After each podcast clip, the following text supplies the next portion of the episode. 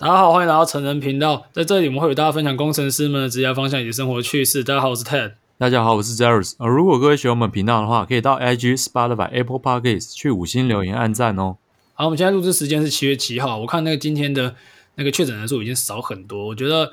呃，我觉得应该是有机会下星期就解封了。 Zeros 你怎么看？我觉得是一定会解封的嘛，因为现在也没看到什么校正回归嘛，那看起来是还不错啊。呃，我看大家也快要耐不住了，反正就看看新闻这样。我我不知道我 work from home 的生活是不是要结束了。好，我们今天要介介绍的主题是，因为我们之前有跟大家稍微提到土木业的东西，那我们这一次很荣幸可以邀请到一位土木技师来与我们分享土木业的现况以及一些技师方面的准备的技巧等等啊，让我们欢迎基哥。嗨，大家好。那我我先很简单的自我介绍一下，我其实才刚进入这个产业也是一年多啦，然后我目前就是在台北的一个小型的结构顾问公司当结构工程师这样。好，那我们这边顺便呃，小小带到一下，基哥他现在有在做土木的解题服务，就是说你如果对可能靠土木技师有一些问题上的想要去询问，找不到人可以问，那你可以问一下基哥，那可以加他的官方 LINE 账号，或者是去找他聊天也可以。 OK， 我我其实不不一定是说你是只有考试的内容啊，但我最主要是可以帮助你，就如果你有什么问题你都可以免费来问我，那我会想办法就我知道的跟你讲。但其实如果你有一些就是跟这个产业有关的想要聊聊的或任何事情都可以随时来找我聊这样。好，我们会把这个东西放在就是基哥的相关资讯放在资讯栏，这次的账号就是小老鼠 五八七 F E N E V， 那如果大家喜欢的话就是可以去资讯栏看一下。好，没关系，我们现在先请基哥可不可以跟我们稍微介绍一下目前的工作内容。哦，我工作内容其实就是大家可能听到什么顾问公司会想说什么顾问是是怎样的顾问，其实我们一般这种事务所都会叫做工程顾问公司啊，那我们主要就是在做结构的设计，那每天的工作内容其实主要就是开套装软体啊，做一些计算啊，然后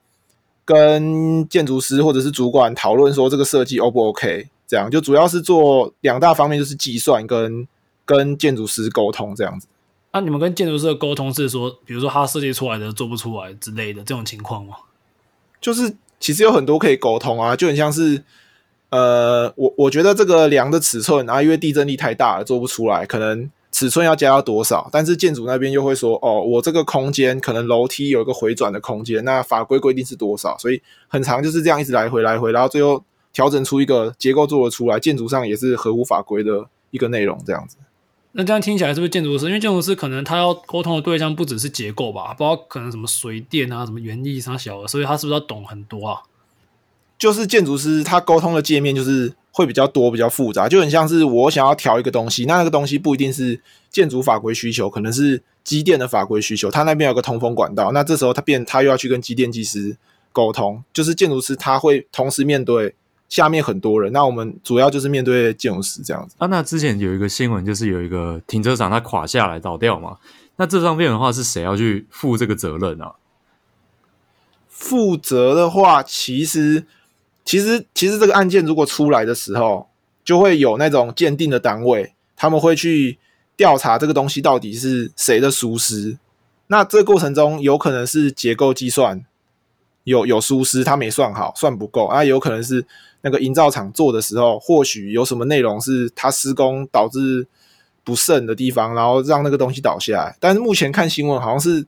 好像是这那个那个建筑师，还有结构技师，还有那个营造厂老板都被起诉了，这样。那这样子，所以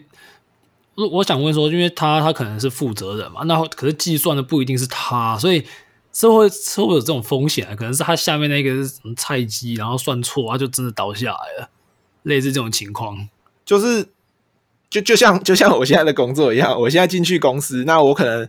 一呃我在负责算很多个案子，其实我也会负责算很多个案子。那我在算这个案子的时候，其实盖盖那个章的人不是我，所以变成说有两个方面，一个是主管到底教我多少东西，然后那个东西最好是一个 S O P， 让他不要出错。然后另外是主管可能要有那种很厉害的除错能力，他可能看某个地方就可以看出，哎，你这个是不是怪怪的？要有这种能力，我觉得当主管才是比较 OK， 不然其实我觉得都蛮危险的。哎，这样我突然想到，因为你知道有人说，有一些人说什么他的那个公司可能会常招啊，有些人不想教他。那我觉得以这样的情况下，应该不会有人不教你嘛，因为他也怕出错。就是我觉得常招会变成说，如果要常招的话，他就让你做一些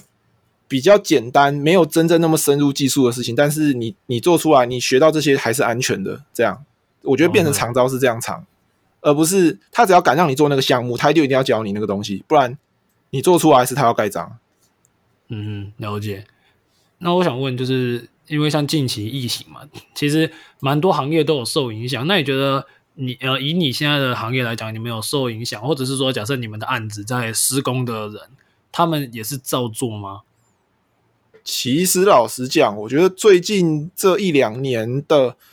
案量其实都蛮大的哦。其实每年一个公司接的案子都非常多。那其实案子接下来之后，业主就是上面要盖这房子的人，他都会有一个预定完工的日期啊。那这个日期在压在那边，其实就工程契约里面的话，就是要一直往前走。所以其实这在盖的这个过程，应该是不太会受到影响啊。OK， 嗯，了解。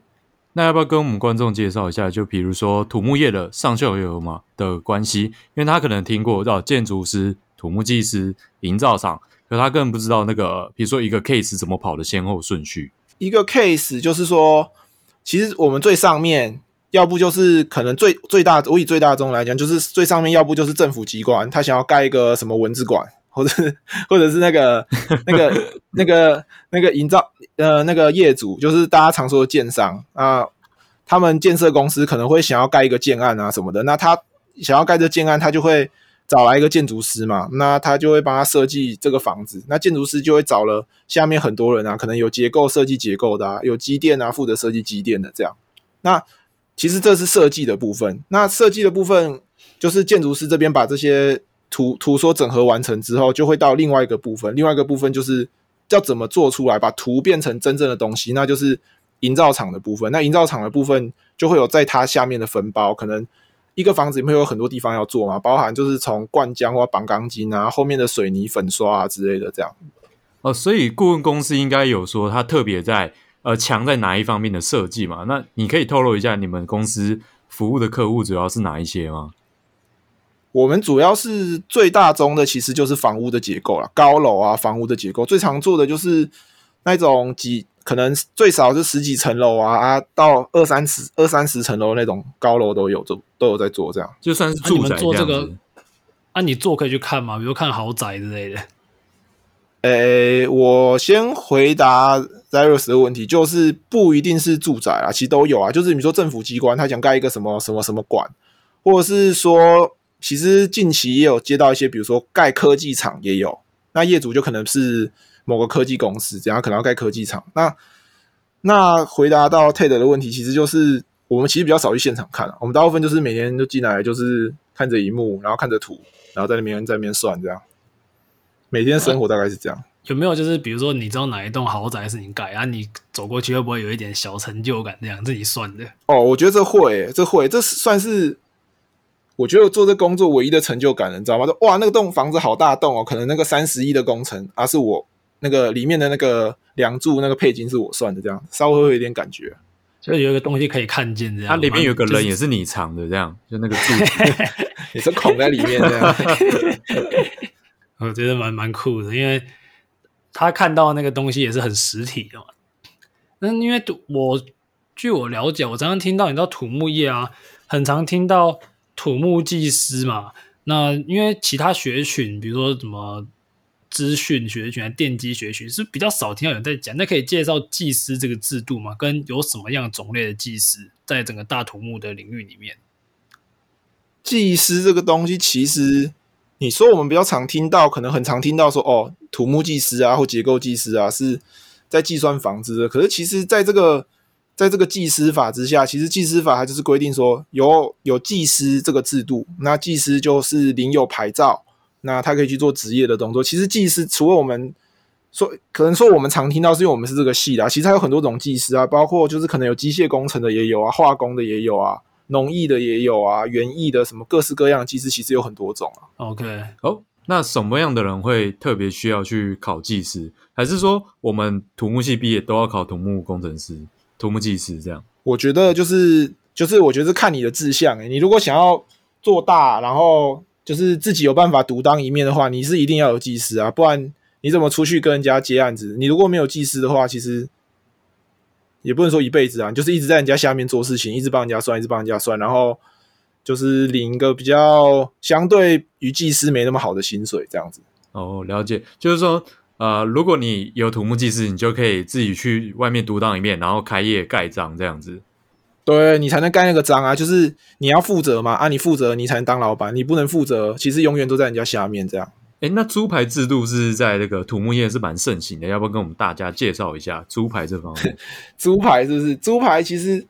其实呃，它是有一个营造业法，那下面其实有规定说，它需要聘一个就是人叫做专任的工程人员，那这个人其实就是负责在工地，然后去执行一些。就是营造业法里面规定的业务，那其实租牌就是当某个人领有这个牌照的时候，他把这个牌照挂挂名挂在那个公司下面，那其实本人不在现场，然后由他们那边的人来完成这个工作，那这就是一个我们俗称的租牌这样子。那、啊、这样会不会有风险啊？就像你刚刚比如说你一个停车场、啊、你租给人家盖停车场、啊、你下面的菜鸡算错、啊、你就很水小，这样会有这样的可能性吗？其 实,、欸、其实这是两件事情哦。其实其实你做结构设计的签证，说我保证这栋房子设计可以耐，按照法规的需求耐多少地震，这是一件事情。那你把牌租给别人，租去现场做那个现场的工作是另外的责任，是服属于营造业法里面它有规定说你现场人员要做什么工作，跟就是你技师去设计房子签证那个是不一样的事情。所以风险就还好吗？风险我看起来那么多人都没事，应该是还好啦，但是可能你还是要有你你该注意的地方啦，这样。了解。那看来因为大家知道这个牌照的值是就它的价值蛮高的、啊、那想因为我们有一些土木的听众嘛，可不可以分享一下就是应该要怎么样去准备技师考试，有没有什么样的技巧还是方法之类的？什么样的技巧跟方法？其实我会觉得说，因为技师考试的技师考试这个考试的特性就是说，呃，它其实我们每年的录取分数啊，大概都是落在就满分一百分哦，平均每科录取分数最低录取分数都是落在五十几而已。所以你我们有考总共六大科，那你这六大科发下来，你其实每科考试题，你只要会两题多，你就录取了。所以，变成说你你考卷发下来，你可以划掉两题再再写，这样这样的话，你读书的时候，其实我会建议说，你不要去读那些艰涩难的东西，那个是留给榜首去读的。你如果只想考上，你应该把每一本每个科目里面最常考最简单的东西读下来，这样子可以最大化你时间的效益，就是你可以很快的就可以达到这个录取的标准这样子。欸，所以它上榜制度不是是怎么算？是说在分数以上就可以了吗？就比如说六十分及格类似这样吗？它就是呃，它有几个规定啊，就是说你不能你不能有一科零分，那再来是你的平均分数至少要五十分，然后它还有另外一条规则是你的平均分数要在到考人数的 百分之 前十六这样。所以曾经有发生过一年，就是说它考太难了，那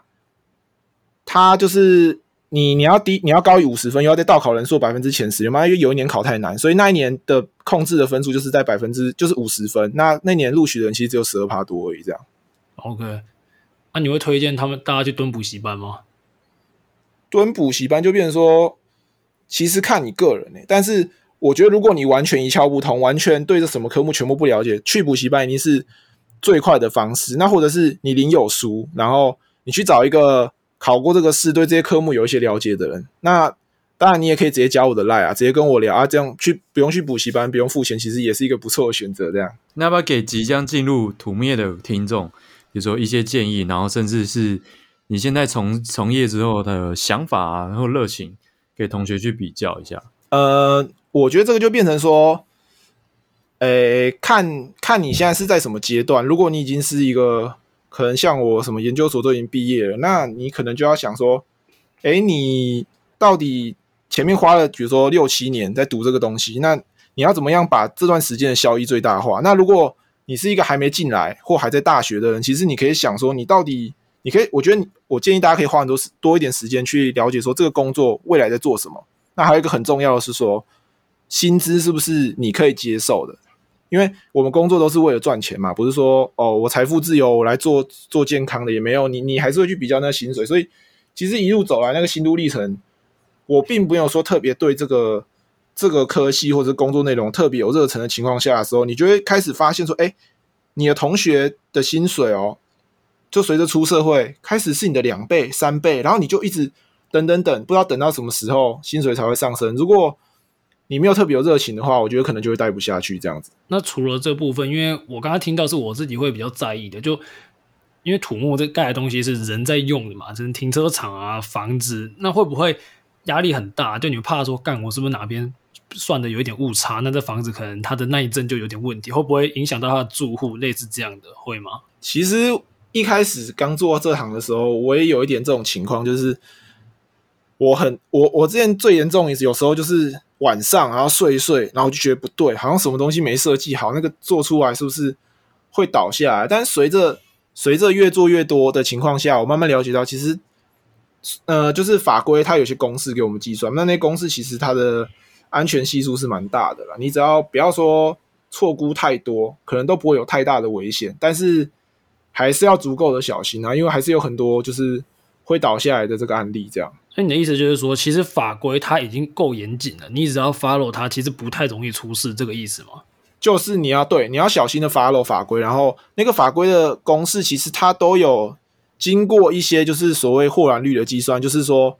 呃，在可能材料不好的情况下，你又算错的情况下，还是有足够的安全系数让你不会倒这样。那那你有没有就是因为你在业界内嘛，你知不知道比如说呃哪几间算出来比较好啊，还是说什么哪几间的品质比较高啊，类似这种业界有这样的就是逢就是不同的特性这样子吗？这个大家可以去那个 F B 靠北建商版看啊，这个这个上面有许多这个风声啊，就是说。有一些什么叉叉建设啊，那一种盖很快盖很多啊，那种风评很差就不要买了吧，不然一辈子赚的钱买了一个漏水的房子可能不太优好，那最后再跟我们听众朋友介绍一下基哥你的解题服务。解题服务是不是 OK， 这个大家只要是就是想考土木技师不或者是不一定要土木技师，其实我们的这个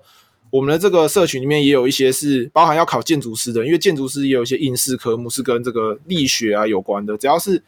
任何跟这有相关力学的科目，甚至你是机械系的，你想问什么材料力学也都 OK， 只要是跟这个力学有关的或者是土木产业有相关的任何问题，都欢迎大家就是加入我们的那个 LINE 的官方账号，它是你可以去搜寻小老鼠 五八七 F E N E V， 那这个这个下方资讯栏那个 Ted 跟 Zerus 等下再请他们帮我放上去啊，就是随时都可以找我聊这样。欸、你刚刚的那个服务范围直接变广哎、欸，你只要材料力学相关，那这样子那些越来越多机械系啊，对、這個、啊，这个一定没问题啊，对不对？考硕士那些、欸欸、当然没问题啊。重点是什么？又不用花钱，对不对？哎、欸，不用钱、欸，对对对，就是各位免费、就是、大哥哥啊，你要问他什么都可以啦，人生真的也都可以，真的真的真的，我有时候哎、欸，那个礼拜六。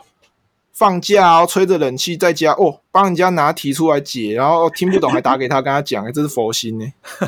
这个真的啊啊啊！如果中午不知道吃什么，也可以打，也可以问你哦。没问题，没问题。你这个在台北，我我我了解范围仅限台北跟台南。如果在这两个区域想不知道吃什么，也问我也 OK 啊，我可以帮你想。啊，那个手机没电，我帮你订 Uber E， 你再汇款给我也 OK 啊。大、啊、家听到这个服务多元啊，好了，不过重点就是你跟力学相关，这财力嘛、结构这方面相关，我相信，呃，你就可以去就是去问问基哥，然后可能会给你很好的解答。那我觉得在最后还是要跟大家讲，就是因为现在毕业季嘛，那刚好最近也是蛮多各家厂商都在找的，那大家毕业之后也可能在找自己的方向，我觉得很重要就是你真的要去。好好的了解你要做那产业长什么样子啊？那我欢迎大家就可以分享我们的频道，也可以去听别人的频道。反正就是你在做选择之前，给自己多一点资讯，这样少掉你可能就是做到一个资讯 不, 不对等的情况下做出的决定，那我觉得不太好。那我们今天最后还是谢谢基哥来这边跟我们分享啊，我们谢谢基哥，好，谢谢基哥 ，OK， 谢谢，谢谢，好，谢谢大家，今天节目到这边，拜拜拜拜。